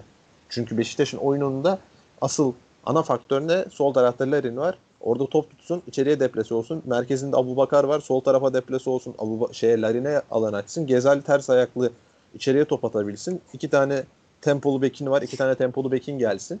Joseph Atiba arkayı süpürsün. Ön tarafa tam olarak oyunun işte e, maksimizasyonunu arttırabilecek tek bölge var işte. Baktığınız zaman Joseph Atiba'dan iyisini koyman oraya çok mümkün değil. Evet. Sağ, sağ bekte Rozier'den memnunsun. Sol bekte Rıdvan'dan memnunsun. Ensakal da oynadığı zaman iyi oynuyor. Abu Bakarlar'ın siz senaryolara da var senin bir çözümün. Bir şekilde çözüm getiriyorsun. Oyunun iki noktası var Beşiktaş'ın değiştirmesi gereken. Bence stoperlerinden de memnundur Beşiktaş artık. Beltomi de gayet memnundur yani. Bence memnun da olmalı. Ama e, işte oyunu geliştirebileceğin iki nokta var. Birincisi o üretken merkez oyuncu. Şu an Mensah'ın oynadığı zaman zaman Dorukan'ın Oğuzhan'ı gördüğümüz senaryo. Mensah'ın işte bu dribbling kabiliyetinin sadece yeterli olmaması gibi bir problem var. Evet. Ve Gezal'in sakat olduğu senaryolar. Gezal'in oynayamadığı senaryolar yani. Onun oyun maksime oldu, maksimize oldu, duraklamadı bence. Oynama nasıl gelişir? Mensah'ın yerine adam gelirse değişir. Yani sen mevcut yapıyla bu takımın bundan daha iyisini yapabileceğini düşünmüyorsun o zaman. Son, en başlarda düşünüyordum. Artık düşünmüyorum. Ya bu takım bu, bunu üretir ancak. Ya bu takım çünkü eksikliklerini hissettiğim noktalar oyuncu eksikliğini hissediyorum ben. Oyuncunun kalitesini eksikliğini hissediyorum ben. Aynen ya benim de aslında sezon başından itibaren hani Beşiktaş'la alakalı tabii ki hoca ile alakalı umutsuzluğa kapıldığım anlar da oldu. Ee, ama sezon başından itibaren burada biraz da şey yapmak yani şey yapalım. Ee, hocanın belli başlı şeyler yani oynatmak istediği şeyler vardı. Bence hoca ile alakalı en büyük eleştiri aslında e, şey üzerinden gelmeliydi ki biz de zaten onun üzerinden yapıyorduk. Oyuncu değişiklikleri. Yer alıyordu takımı. Ama o biraz da takımın tabii ki yapısıyla alakalıydı. Yani işte bazı oyuncuların tam anlamıyla form tutmamış olması, işte geç gelmiş olması vesaire. Ge- Gezeli, Gezeli henüz denkleme sokamamıştın. Evet. Jose, Josef'i yani, adam akıllı oynatamamıştın. Bir de Gezeli denkleme sokamaman yani dolaylı yoldan do, haliyle şey yapıyor. Gökhan Töre üzerine oynamaları yol açıyor. Gökhan evet, Töre evet. de yani evet. olmasa daha iyi diyorsun. Yani onu gördük. Onu gördük. Tabii tabii. İyi ki yok. Ee, iyi ki yoksun Gökhan. Ee, Gökhan ya. Bu, bu, bu takım Gökhan'dan çok çekti.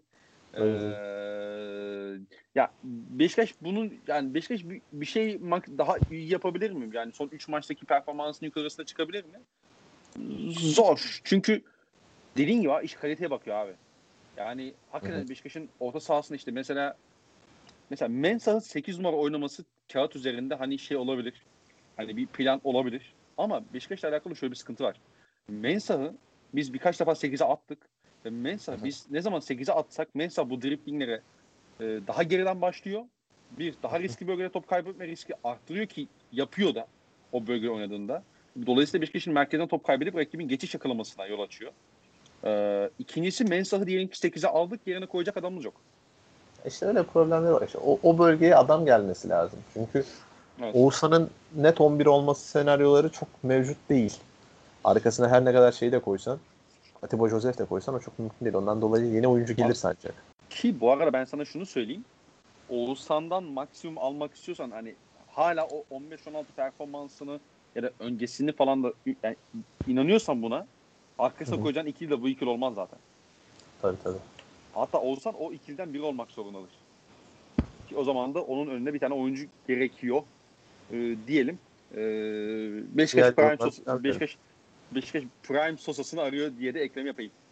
E tabi olabilir evet. Gün olur Bu arada ki, Kiyaza da attı. Abi işte bir saniye Maç, bakacağım hemen. Sağ açıkta oynuyor. Abi işte bu da bizim söylediklerimizin bir e, ne derler? E, bir de gol doğru... tamamen o söylediğimiz tanıma uyuyor mesela. Sağ taraftan gene içeri girdi sol ayağıyla attı mesela. Acayip gol. Abi yani Ronaldo muhteşem pas attı. Bir şey diyeceğim de. E, Pirlo hocam. Futbol işte bu kadar basit ara, ya. Ara, ara beni. Abi vallahi bu futbol basit bir oyun abi. İşte Johan Cruyff inanılmaz hakikaten rahmetli. İnanılmaz bir tespit yapmış hakikaten. Bu oyun ile alakalı kendisini bir kez daha tebrik ediyorum. E, çok sık Twitter'da, Facebook'ta da paylaşılıyor Twitter Türkiye'de. e, Kendisini hatırla ya dedi. Tabii tabii yani. Futbol basit abi. E, dediğim gibi yani işte Chiesa bu oyunu hani e, Juventus seviyesinde olduğunu gösterdiği oyunu sağ kanat oynadı. E, bu adamın dolayısıyla olabildiğince sağ kanatta kullanmak gerekiyor. Çok fazla yani şey değil. Hani orada sağda başarılı oldu, burada da sağ, sağda başarılı olacak. Hani işte her Hı-hı. sağ kanat oynayan oyuncunun tabii ki görevi farklı olabiliyor. E, ama solda oynadığı zaman topla daha fazla üretmesini istiyorsun. Daha fazla işte hani işte çizgiye basıp işte oyunu o, o genişletiyorum mesela. Bir iki defa işte Kiev deplasmanı falan var böyle. Adamın birebirleri üzerinden gidiyorsun. Kiesa'dan bunu bekleme. Kiesa'dan bunu yapmasını Aynen, isteme. Gerek yok aynen öyle. Ee, bu abi diğer sorular yorumlar sende. Ben de mi? Dur bir dakika hemen açayım ya. Çünkü Sana DM'den de gelenler olmuş galiba. ya yok benim DM'lerde bir şey yok. Orada sana soruluyor. Sorayım mı? İstiyor musun? sor, sor, sor, sor çakmak neden Özgür Turan'ı takip etmiyor? Al buna cevap ver. Bana ne? Benim, benim konum değil bu. Ben o arada açayım şeyi. Soruları. Next question. Next question mı? Niye cevap vermiyorsun? Russell Westbrook bir next question diyorum abi. Ya e, abi ederiz ya niye etmeyelim. Yani. Şey diyor uyuyordum uyuyorum diyor. Hani takip isteği atarsa görmem haberin olsun. Okey. Ersin Her şeyin, başı, her şeyin, her şeyin başı sağlık. Aynen. Ersin Destanoğlu'nun 4 maç clean serisini ve Avrupa ilgisini yorumlarsanız sevinirim. Bunun içinde şeyin maçı yok değil mi? Hepsi Ersin'in maçı değil mi? Son dört maç. Hı hı. Galiba ya. Ee, Evet, evet öyle olması lazım. Ben sanki birinde... E, yok ol, gerçi olmayabilir. Doğru. Doğru. Ee, Kupada ya var ya. şöyle. Kupada var? Kupa yok. Ha Yok. evet. Yok yok Kupada kupa var, yok. Doğru. Kupa yok. Evet, Kupa tamam. yok. Okey. Erzurum, Ankara, Gücü, Sivas, Kayseri. Heh, tamam. Ee, ya Ersin aslında hani belli başlı ne derler? Ya şöyle abi genç kaleci olduğu zaman şimdi kalecilik mesleği çok pis bir meslek tamam mı? Çünkü e, senin orada yaptığın en ufak bir hatanın Hı hı. arkasını toparlayacak bir e, hat yok. Hı hı. Yani senin yapacağın en ufak bir hata e, maalesef pahalıya patlıyor genelde. İşte Ersin'in mesela tabelaya çok yani sonuca çok fazla yansımayan hataları oldu. Mesela Evet. sezonun ilk haftası Trabzon deplasmanı atıyorum. Hı hı. Geçen hoş geçen seneki Kayseri maçı sonucu yani bayağı etki yaptı. Ee, hani Hı hı. ikinci gol çok hatalıydı bence. Ee, bu sene de mesela şey var. şimdi Antep maçında Ersin miydi yine? Ersin'di değil mi? Evet evet.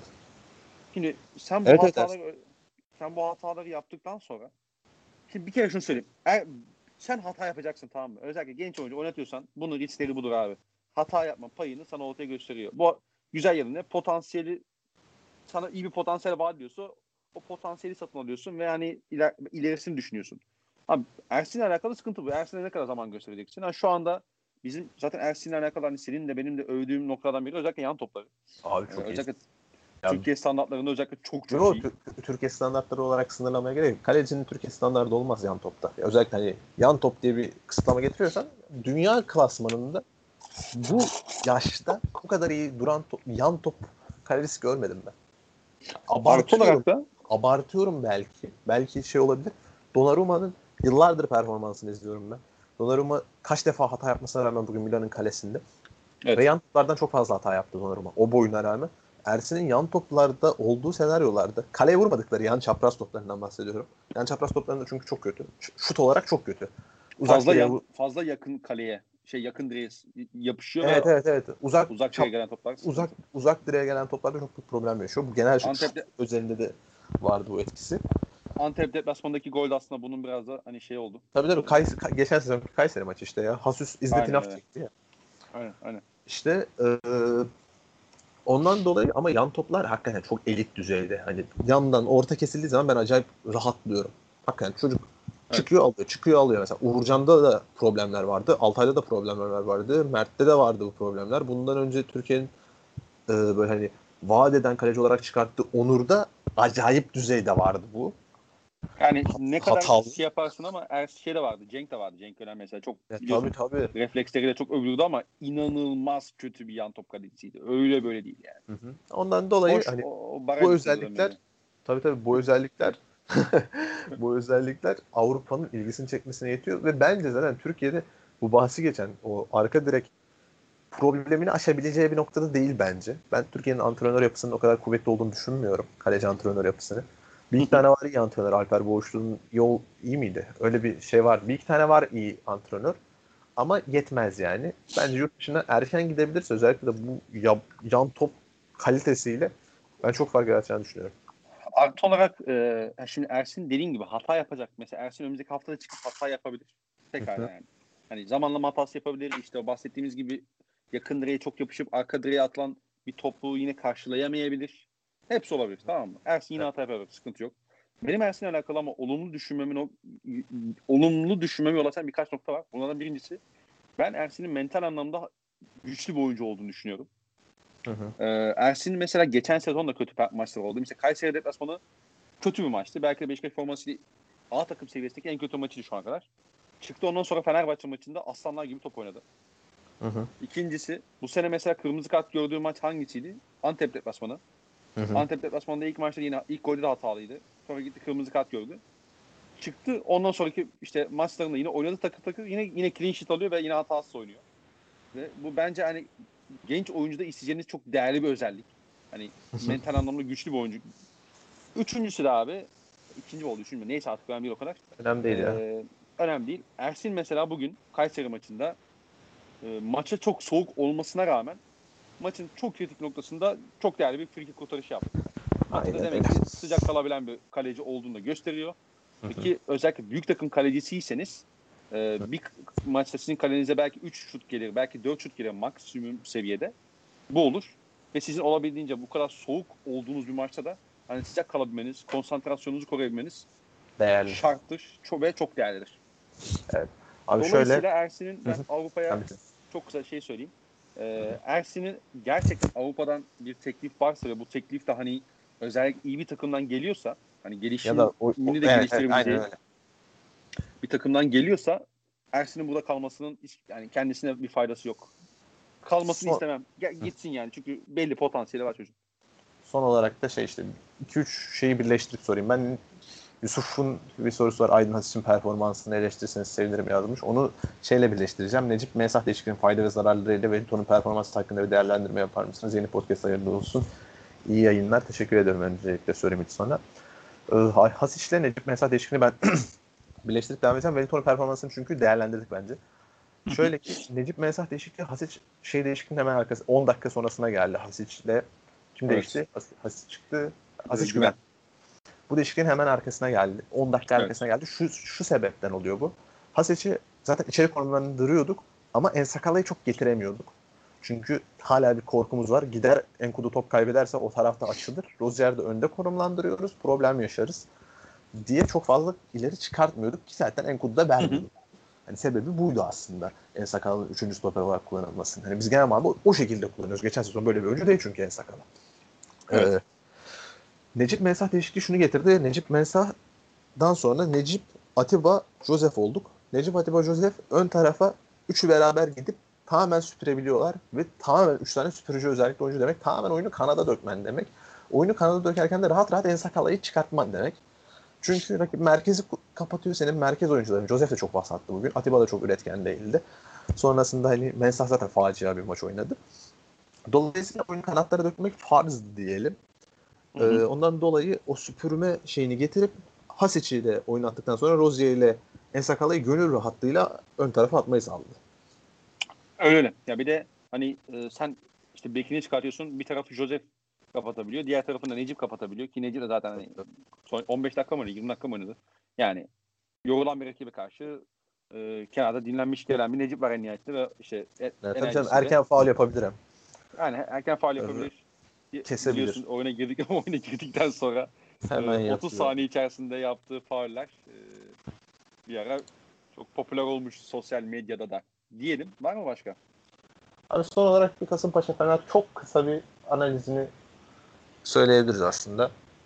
Tamam. Ee, şimdi biz tabii bu kaydı e, pazar gecesi alıyoruz. Ee, Hı hı. dolayısıyla hani Fener Kasımpaşa Fenerbahçe maçı henüz oynanmadı. Ee, Ya, ya hala oynanmadı. Bunu muhtemelen yarın yayınlarız. Yine oynanmamış olur yani. yani ya da yani tabii yayının yayınlanma saatine de bağlı olarak. Ee, Tabii, muhtemelen hani siz bu siz bu yayını dinlediğinizde o maç başlamamış olabilir.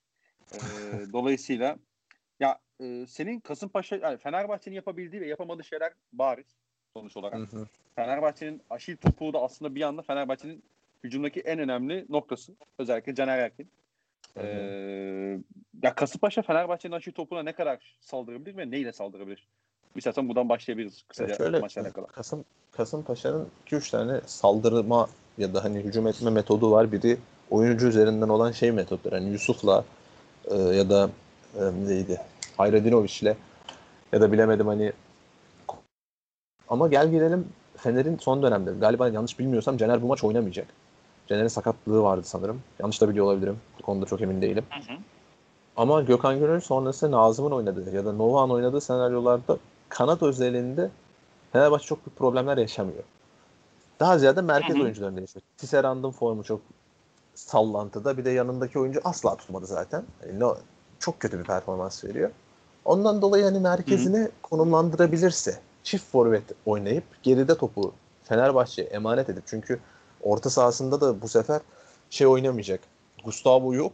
Gustavo olmadığı için dolayısıyla tamamen üretken olmaya çalışan bir orta saha yapısına bürüneceklerdir. Çünkü başka süpürücü oyuncusu yok zaten Fenerbahçe'nin. Hani Ozan oynar mı bilmiyorum. Koronadan tam manasıyla döndüm hatırlamıyorum. Ee, ondan dolayı Fener'e topu emanet edip ama çok geride beklememesi lazım Paşa'nın.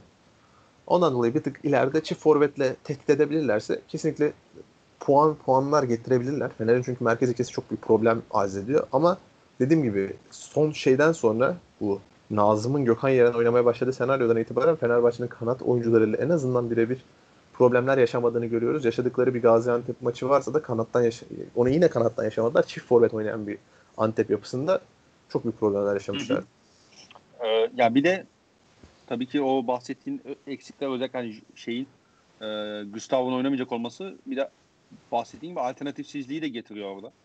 Hani Fenerbahçe mesela orada kimi kullanabilecek? Ee, ve onları kullanırken beklerinin kullanımını ne, ne oranda e, farklılaştıracak. Bu da biraz tabii ki maçın gidişatında hani e, ve beklerin farklı kullanımının orta sahadaki diğer oyunculara etkisi ne olacak? O oyuncular nasıl üretecek? Ya ben Fenerbahçe'den biraz böyle hani şey işini bekliyorum açıkçası böyle. Hani topu ben illa almayayım. Ee, biraz daha böyle hani geçiş kovalayayım işini bekliyorum açıkçası Erol Ben beklemiyorum Fener'den yani. Asla yapmam. Asla yapmadılar. Topu almaya çalışacaklardır ama bu sefer topu almaya çalışan ekibin yeterince defansif gücü olmadığı için merkezde hani ikili mücadele oranlarında sürpriz olabilirler. Bu durumdan evet. dolayı hani kaleye yakın gelemeyebilirler. Kaleye getirmeyebilir Kasımpaşa. Ama yani işte Paşa'da topla çok üretebilen alt bir maçta yani. üre, alt maçta olabilir bir anda. Yok şeyden şöyle, olur. Pas kalitesini bozarlar fazlasıyla. İkili mücadeleyi çok fazla kazanır Kasımpaşa bu durumda. Hı hı. Bu da kötü etkiler yani şeyi. Maçı. Ya maçı yani şöyle düşünüyorum ben. Şimdi e, abi Fenerbahçe'nin ben set hücumunda çok fazla üretebileceğini düşünmüyorum. Özellikle hani hocanın da Erol hocanın da çok fazla kenar hani bekleri üzerine oynamayı istemesiyle de birlikte belki de oynaması, oynamak zorunda olmasıyla birlikte neyse artık adın adını ne koyarsanız koyun nasıl tarif ediyorsanız edin. Fenerbahçe'nin özellikle Caner de yokken e, beklerinde de özellikle hani işte şey daha dengeli bek ya. İşte Novak. Novak. Hı hı. Aynen. E, dolayısıyla hani ben biraz daha şey yapayım e, biraz daha işte ikinci bölgede karşılayayım rakibi paşa topu alırsa ben oradan kapacağım topla hızlı çıkabilirim. İşte atletik kanat atletik ön, ön, ön hat oyuncuları var Fenerbahçe'nin nihayetinde. Hı.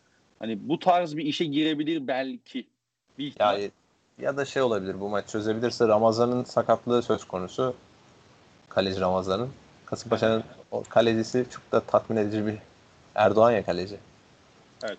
Çok tatmin edici bir kaleci değil açıkçası. Ben çok beğenmiyorum kendisini. Geçen Başakşehir maçında yine fena bir performans göstermedi ama yine de Ramazan daha dengeli bir kaleci ona nazaran. Hı hı. Yani uzaktan şutla da çözülebilir o maç. Böyle hani setten üretebilecek durumda olduğunu düşünmüyorum ben.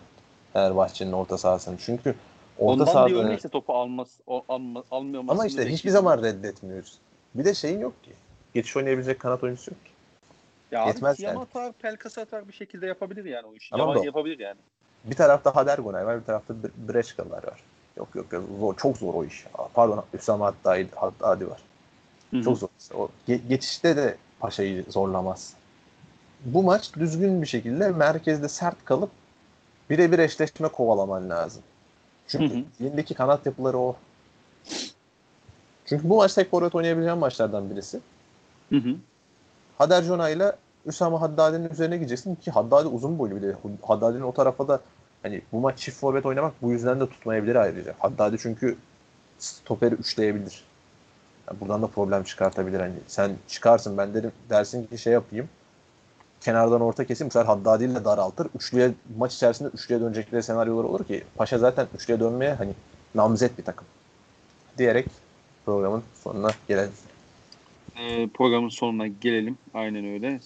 Var mı eklemek istediğin son bir nokta? Yok ben çok teşekkür ederim. Dinleyen varsa yorum, görüş, öneri hep açığız. Eleştiri çok bekliyoruz. Umarım eleştirmezsiniz ama. Ya şöyle Yeter artık Paşa- eleştirmeyin bizi.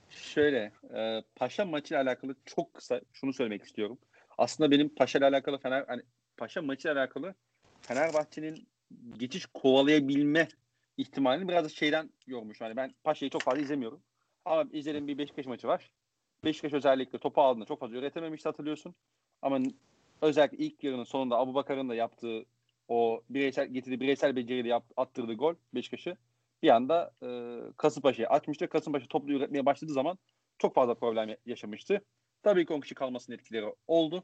Ama Hı. özellikle topu aldıktan sonra Beşiktaş'ın e, açılan Paşa'ya karşı çok rahat hücum ettiğini gördük. Çünkü Paşa çok fazla bireysel hata, çok fazla basit Ama- pas hatalar yapıyor. O maç özelinde çok fazla koronavirüs vakası da vardı. O maç çok da referans bir maç değil. Ya işte dediğim gibi benim referans olarak alabileceğim Paşa maçı o maç neden? Çünkü Paşa maçı.